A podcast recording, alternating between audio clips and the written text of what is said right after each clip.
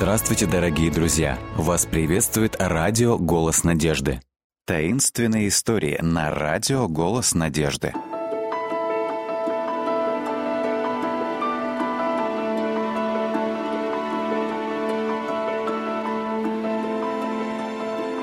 Пропажа в клубе «Панды». Ярик медленно отворил дверь и вошел в полутемное помещение. Славик последовал за ним. Оба мальчика остолбенели. «Ничего нет!» — воскликнул Ярик. «Да, пусто, как в старой консервной банке», — согласился Славик. «Где наши вещи? Кто их украл, интересно?» «Да никому бы это не понадобилось, кроме нас с тобой или других таких же, как мы», — сказал Ярик. «Давай позовем Петю и Сашу и начнем искать улики». «Сначала лучше все осмотреть самим», — предложил Славик. Выйдя на улицу, он стал рассматривать тропинку. «Вот следы!» — сообщил он. «Да не, это наши, твои и мои», — отозвался Ярик. «Ммм, ладно». «Смотри!» — продолжал Славик. «Вот другой след! И вон еще такой же! И вон еще два!» Ярик остановился, чтобы взглянуть. Затем он выпрямился и посмотрел на Славу. «Хм, единственный человек, который носит ботинки с каблуком в виде подковы, — это левша. Я знал, что не нужно было пускать его в наш клуб. Какой честности от него можно было ожидать? Да как он мог знать об этих вещах? С ним так плохо обращались, запротестовал Славик. Я думаю, что если у тебя никогда не было настоящего дома, я бы не стал красть вещи у ребят, которые живут так же, как и я, перебил Ярик. При первой же возможности он смывается с вещами из штаба. Вор! Мы не знаем точно, что это он взял наши вещи, указал Слава. Я уверен, упрямо твердил Ярик. Никто другой не поступил бы так низко. Вот, идут Петя и Саша. Давай посмотрим, что они скажут. «Привет», — сказал Петя, подходя. «Что тут стряслось?» «Загляни внутрь», — сказал Славик. Петя и Саша вошли в сарай. «Вау!» — воскликнул Петя. «Где наши вещи?» «Ярик думает, это левша взял их», — ответил Слава. «Ну, кто-то действительно смылся с ними», — сказал Петя. «А почему ты думаешь, что это левша?»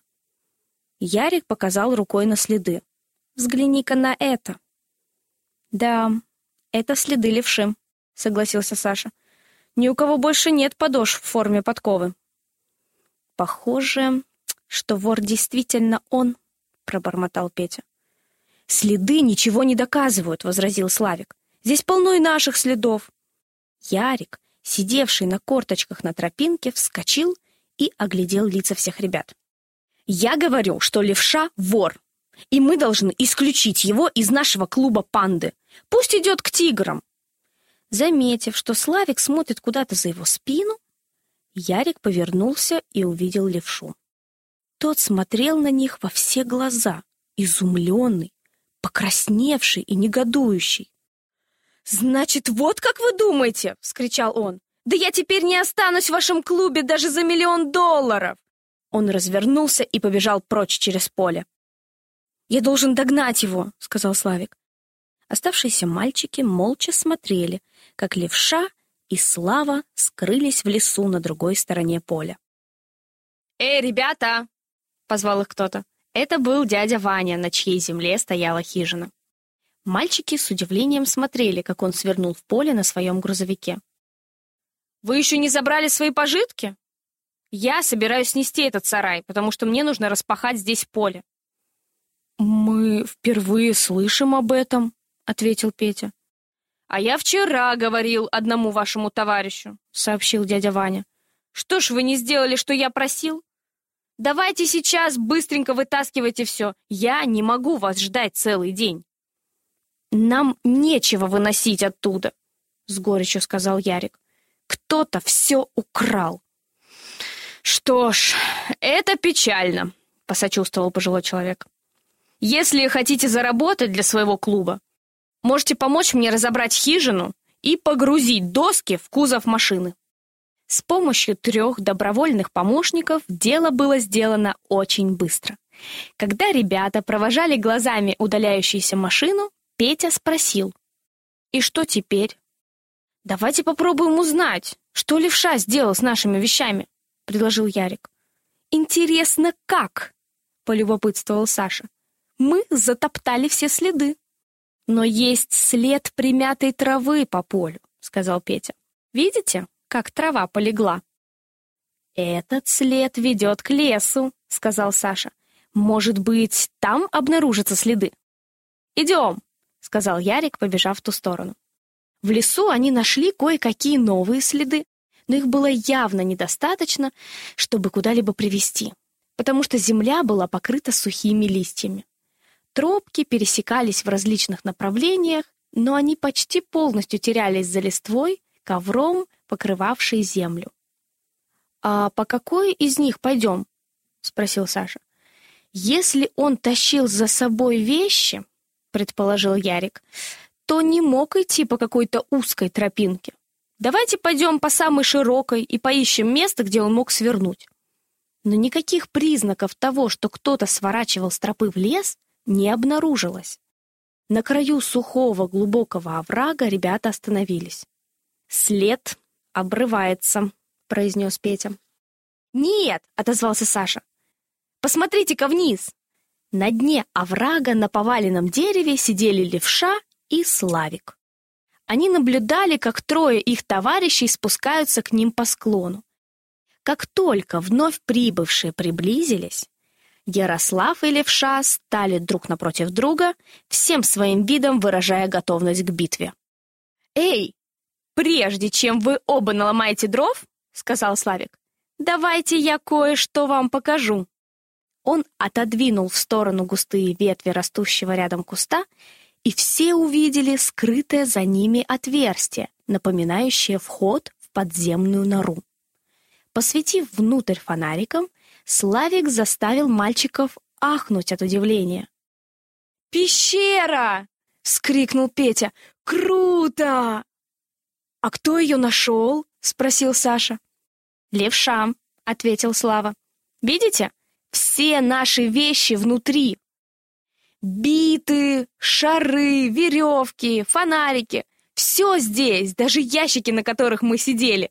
Левша не хотел говорить вам после того, что услышал от Ярослава, но я скажу. Вчера поздно вечером, когда дядя Ваня сказал ему, что надо освободить сарай, Левша не мог найти никого из нас и решил перенести вещи сам. Дядя Ваня сказал, что утром собирается выкинуть все оттуда. И я подумал, что если дождь? Я не знал, куда все сложить. «Ну и логово для панд!» — воскликнул Саша. «Разве вы не видите? Мой фонарь висит на стене!» Когда мальчики выбрались наружу, Ярик стоял притихший. Наконец он повернулся к левше. «Мне очень жаль», — сказал он. «Из-за своей вспыльчивости я пришел к неправильному выводу». «Я знаю. Я тоже вспыльчивый», — сказал левша. «Я чуть было не полез в драку пять минут назад, но Слава отговорил меня. Он мастер улаживать проблемы». «Ты тоже неплохо уладил одну проблему», улыбнулся Слава, поглядывая на уютную маленькую пещеру за спиной друга.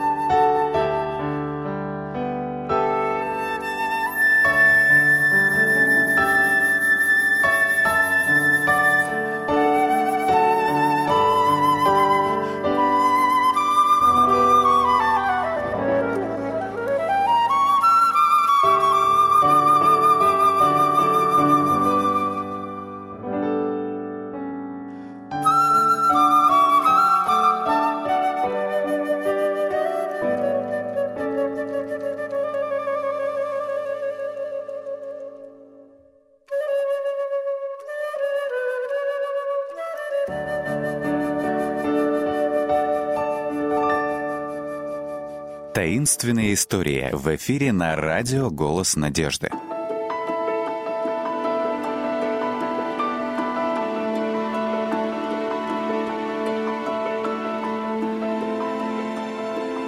Опасное сокровище. Пещеры и копи всегда очаровывали меня. И этот золотой рудник вовсе не был исключением. Казалось, он зазывал к себе. «Давай, иди сюда, здесь интересно!» Я наслаждался летней работой по продаже библейских историй недалеко от золотых залежей.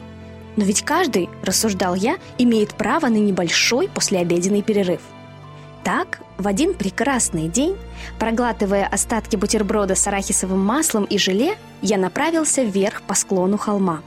К тому времени, как я достиг входа, с моих локтей капал пот, а с подбородка на шею ручьями стекала влага. Я хорошо знал об опасностях, которые могут поджидать в пещерах.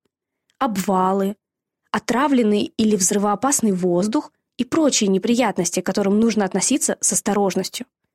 Наибольшую опасность, однако, представляет падение в шахту. Ведь это может привести к травмам или даже смерти.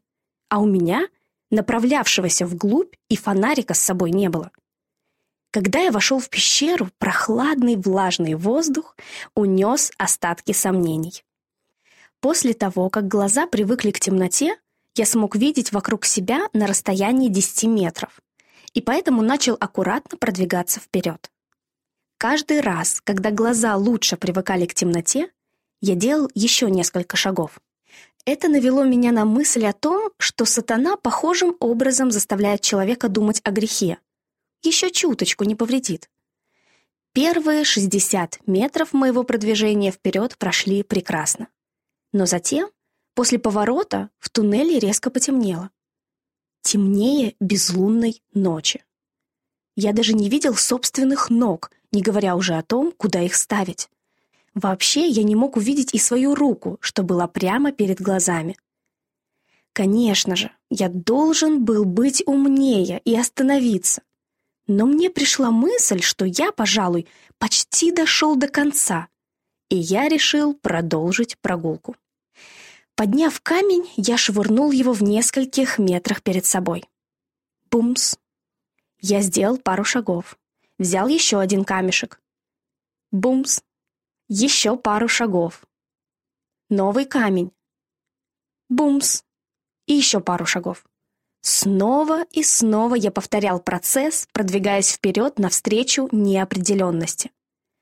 Накануне, перед тем, как начать работу книгоноши, я просил Господа, чтобы его защита пребывала со мной. Но теперь я начал понимать, что усложнял выполнение своей просьбы, сознательно ставя себя в опасное положение. Мне на ум то и дело приходили истории людей, которые упали в шахты, и никто не мог их найти в течение нескольких дней или даже недель. Становилось все холоднее, Гробовая тишина воцарилась в туннеле, и только редкие капли, падающие с потолка, вкупе с моим учащенным сердцебиением, нарушали безмолвие. «Мне действительно стоит вернуться», — подумал я. Но упрямая мысль о том, что я почти пришел, убедила меня идти дальше. Я сделал пару шагов и кинул очередной камушек. Бумс. Я взял особенно большой камень и бросил его вперед. Тишина.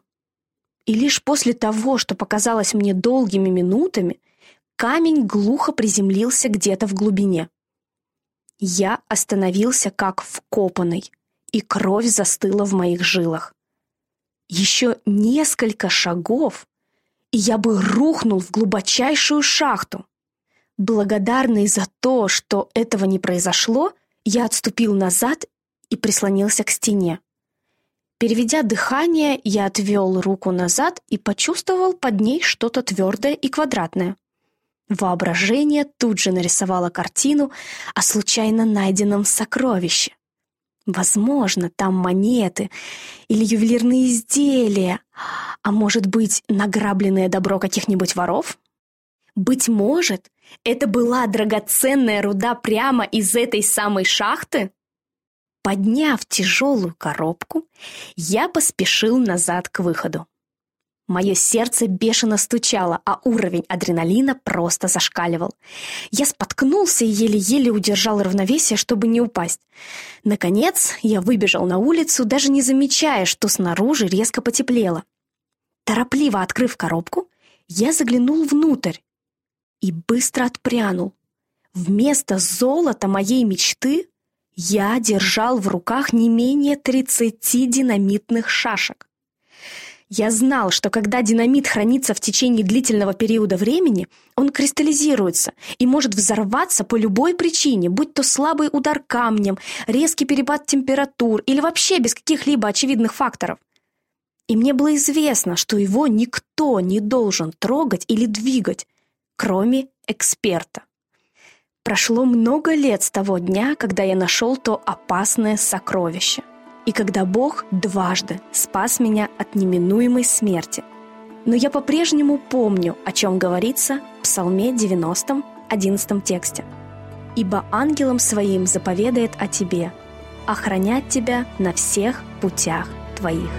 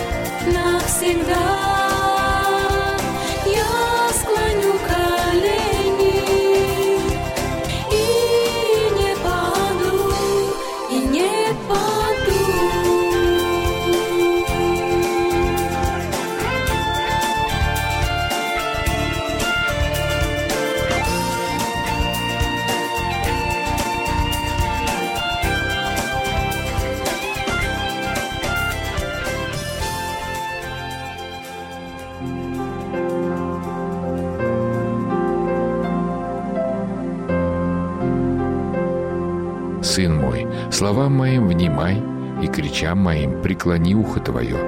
Да не отходят они от глаз твоих. Храни их внутри сердца твоего, потому что они — жизнь для того, кто нашел их, и здравие для всего тела его». Книга притчи, 4 глава, стихи с 20 по 22.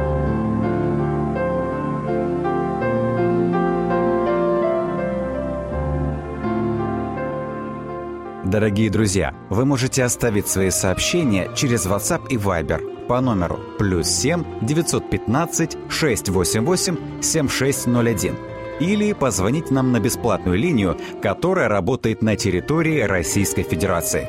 Номер 8 800 100 ровно 1844. 8 800 100 ровно 1844.